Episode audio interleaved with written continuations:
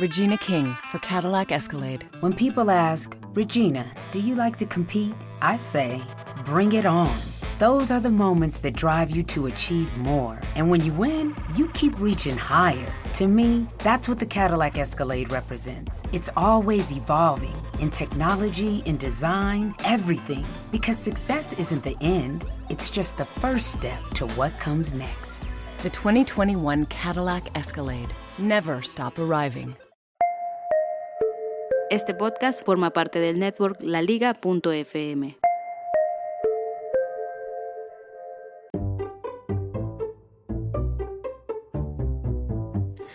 Cuando salió la App Store, allá por el 2008, porque cuando Steve Jobs presentó la App Store en junio, en la WWDC de junio, presentó el nuevo iPhone, iPhone 3G. Sí, se presentaba en la WWDC.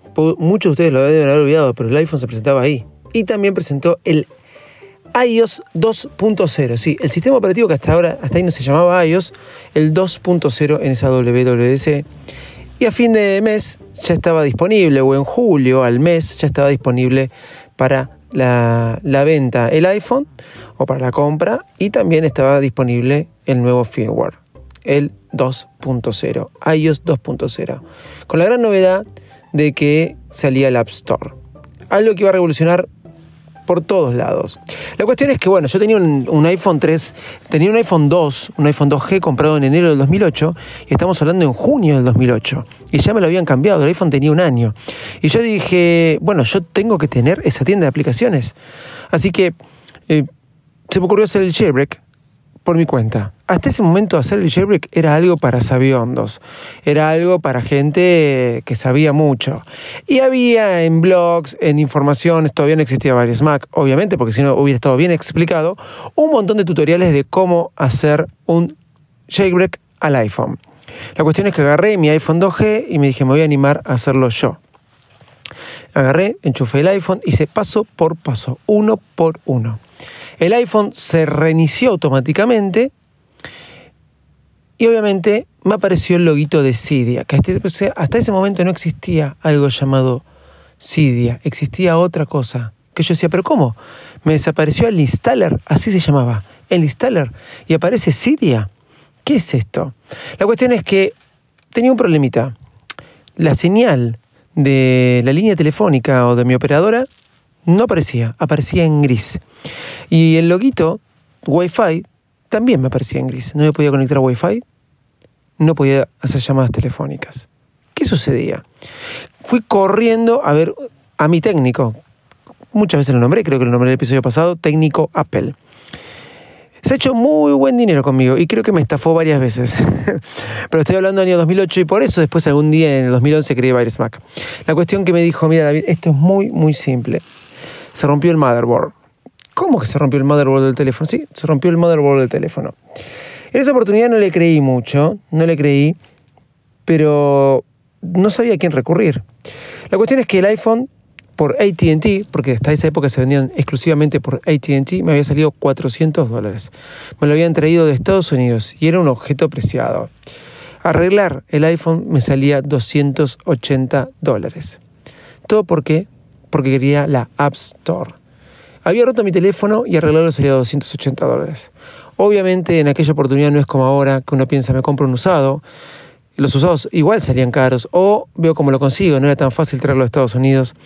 Terminé pagando los 280 dólares y creo que ese iPhone, comparado con el precio de compra, obviamente fue el iPhone más caro de mi vida, pero obviamente el iPhone que más festejé y contento me puse de haber tenido porque fue el que me hizo conocer todos estos placeres. Señoras y señores, aquí comienza el podcast más desprolijo del mundo Apple. Hola, ¿cómo andan? Bienvenidos a un nuevo show de Bayer Smack. Yo soy arroba de visito loco y me acompaña en los controles mi amigo José. Hoy 10 años, sí, ya 10 años donde todo cambió, porque todo cambió. Vamos a hablar de eso y muchas cosas más. Vamos. ¿Cómo están? Eh, me acuerdo cuando salió la App Store, existía algo que se llamaba Installer, realmente era Installer.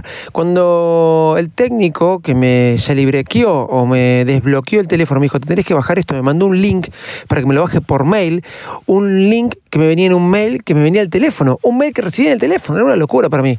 Venía de mi Motorola B3, con la pantalla al frente, ¿se acuerdan? Y bueno, yo entré del mail, no había tenido, yo me salté BlackBerry, gracias a Dios, eh, me, salté la, me salté la PAM, la Palm, no tenía plata para comprarla y todos mis ahorros fueron realmente, fueron ahí, al iPhone. Y la cosa que me había instalado algo que era Installer, donde vos tenías que instalarte repositorios, se llamaban así, no, me tengo que instalar el repositorio, entraba a páginas españolas, leía foros. A ver, había un foro que se llamaba clubiphone.com .es o clubiphone.com. Después voy a fijar si estaba. Y te decían, entonces vos te bajabas algo que le decían aplicaciones. ¿Y qué pasó? Eso fue, lo viví de enero a mayo. Porque en junio aparece un señor, Steve Jobs, ustedes lo conocen, y dice en su discurso, hay muchos desarrolladores que hacen aplicaciones para el iPhone y les gustaría tenerlas para cada uno en los iPhones, para que cada uno lo tuviera en su iPhone. Hay un montón de gente que hace aplicaciones ¿sí? Y quiere que cada usuario de iPhone lo tenga en su pantalla, dice Steve Jobs. Lo dijo así, tal cual. Bueno, por eso inventamos la App Store. ¿Qué es la App Store? Dijo, vamos a hacer el delivery, vamos a hacer la entrega de sus aplicaciones a Y todo el mundo aplaudía, y fue mágico, y la gente festejaba y no lo podía creer. Aunque no lo creyeran, en esa, en esa oportunidad un montón de blogs y, y me imagino que diarios también levantaron la noticia eh, de manera como de manera importante, como que realmente era algo, pero realmente se estaba generando el cambio. Apple creó las aplicaciones. No, David, ¿qué estás diciendo, boludo? Sí, estoy diciendo, no, Apple creó las aplicaciones. Hoy hiciste para cada cosa una aplicación. Señores, existió la aplicación para ahuyentar mosquitos. ¿Ustedes se acuerdan de eso? Existió la aplicación para ahuyentar mosquitos. La cuestión es que todos los que teníamos, este, los que se compraron un iPhone 3G a partir de ahí tenían el App Store y los que no, no, yo me desesperé por poder tenerla, me rompí el teléfono, me lo arreglaron, pagué fortuna, me lo librequearon y me pusieron la 2.0 y pude acceder a mi tienda de aplicaciones donde también existía Cydia en paralelo. Yo me acuerdo que me decía, ¿Para qué sirve esto? La tienda de aplicaciones se copiaron del installer, se copiaron del Cydia. No, justamente hicieron eso. Vieron que estaba pasando todo eso. Bueno, vamos a poner un lugar donde la distribuya. En vez de que la hagan terceros, nosotros se la vamos a distribuir a la gente de forma segura. ¿Y sabes qué? Hagamos plata aparte de eso. Ya lo hicimos con la música, vamos a hacerlo con las aplicaciones. Y revolucionó. Revolucionó. Porque por las aplicaciones creo que murieron todos. Creo que Ahí es donde empezó toda la revolución de estos smartphones touch.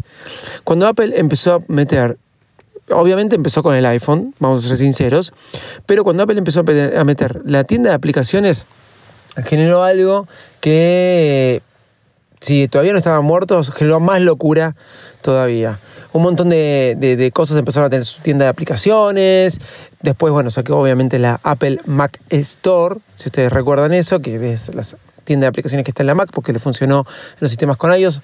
Pero Apareció luego Android copiando el sistema operativo y obviamente con una tienda de aplicaciones y todo se basaba en que vos tenés un teléfono donde podés cargarlo de aplicaciones.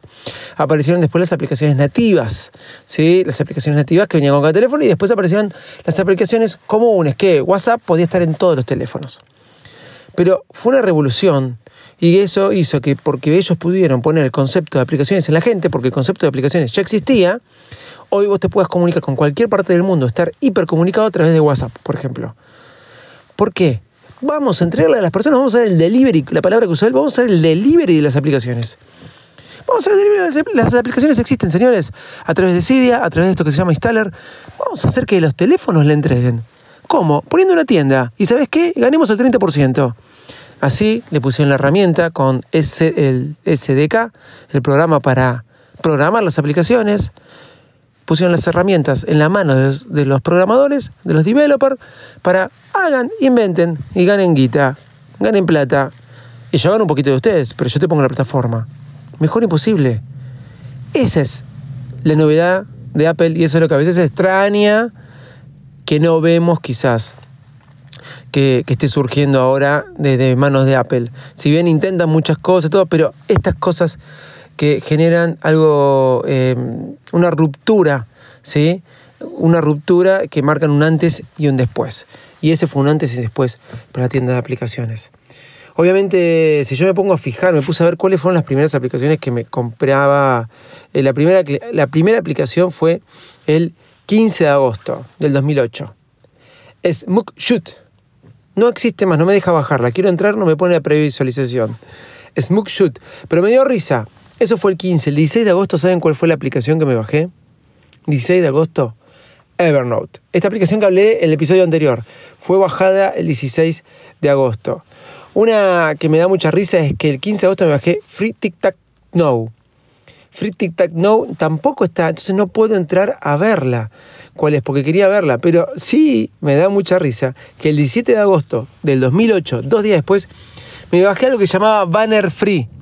Banner Free, vos le ponías la palabra que querías, por ejemplo, hola, hola, soy Virus Mac, y te la ponía como uno de estos carteles luminosos y que corría de una punta del iPhone al otro. ¿Para qué queríamos eso? ¿Para qué queríamos? ¿Quién hacía una aplicación de eso? Es como los primeros programas de computación, ¿se acuerdan? Había un programa, una aplicación que era llenar un vaso de cerveza. ¿Para qué? Bueno, pero esta fue la revolución de las aplicaciones. Puedo seguir. El Majón, este, el Light, ya había aplicaciones. Porque claro, la novedad, antes en instalar eran gratis, acá tenías que pagarla. Me lo bajé el 19 de agosto. Y bueno, y así tuve un montón de cosas más este, un juego que jugué muchísimo era el Super, Super, el Super Monkey Ball. Super Monkey Ball, que ya no existe más para bajar, me lo bajé el primero de septiembre de 2008. 15 días después que me instalé mi iOS 2.0, este, recién salida la, la tienda de aplicaciones, ahí me lo bajé. La App Store cambió muchísimo. Hoy me parece una genialidad. Y hoy entramos menos que antes. Antes uno vivía entrando y vivía bajando las aplicaciones. Creo que hoy se redujo la cantidad de aplicaciones que tenemos en el teléfono. Creo que hoy somos, eh, escatimamos más en las aplicaciones que tenemos y nos limitamos más a las aplicaciones nativas. Por lo menos es lo que me parece a mí. Eso no quiere decir que perdió importancia, al contrario, sigue siendo súper importante.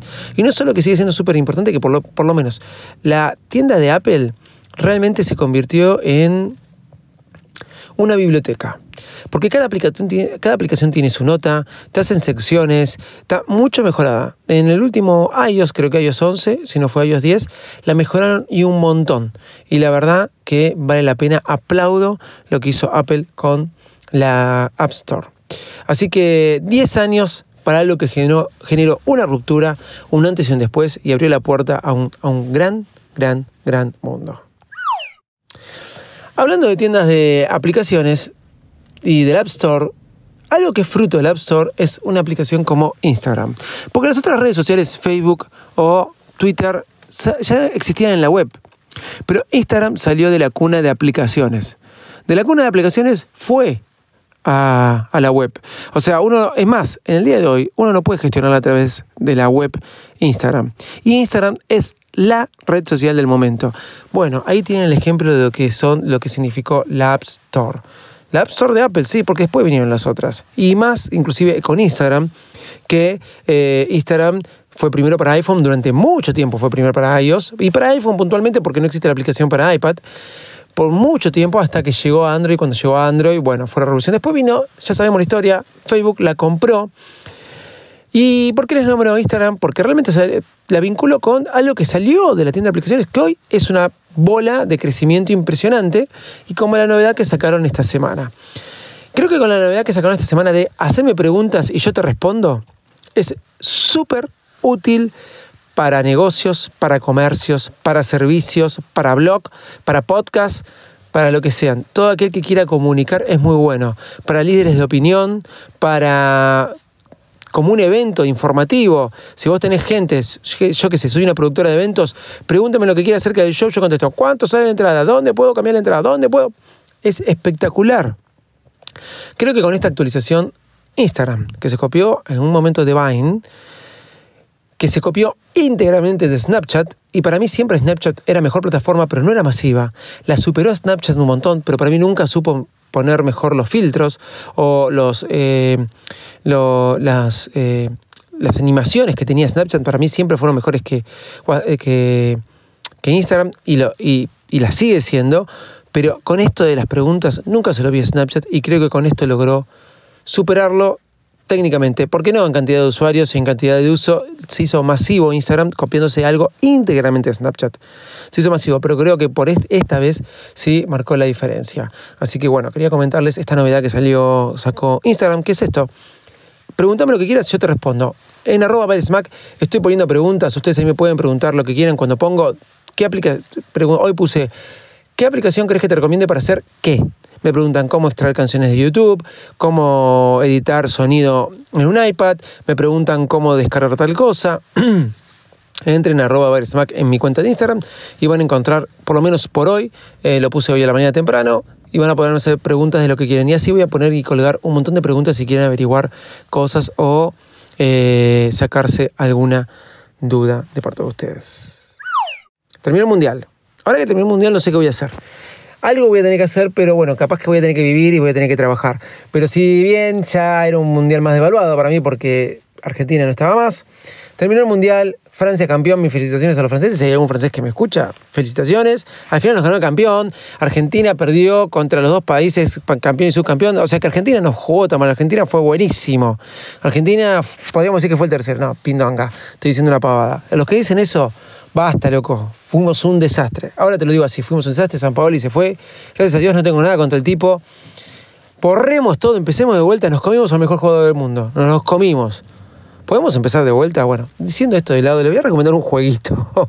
¿Sí? Le voy a recomendar un jueguito y si quieren descargarse pueden escuchar el show de Visito Loco donde me, quejo mucho más de todo esto, pero les voy a, que grabo todos los días, les voy a recomendar un jueguito que es Score Match. Score Match es igual, casi igual que Score Hero, que lo recomendé un montón de veces. Con el dedo podés armar tu estrategia para llegar al gol en un tablero de fútbol es genial. Con un dedo puedes pasar horas jugando este juego en momentos muertos. Eso es lo que más me gusta, los juegos para momentos muertos.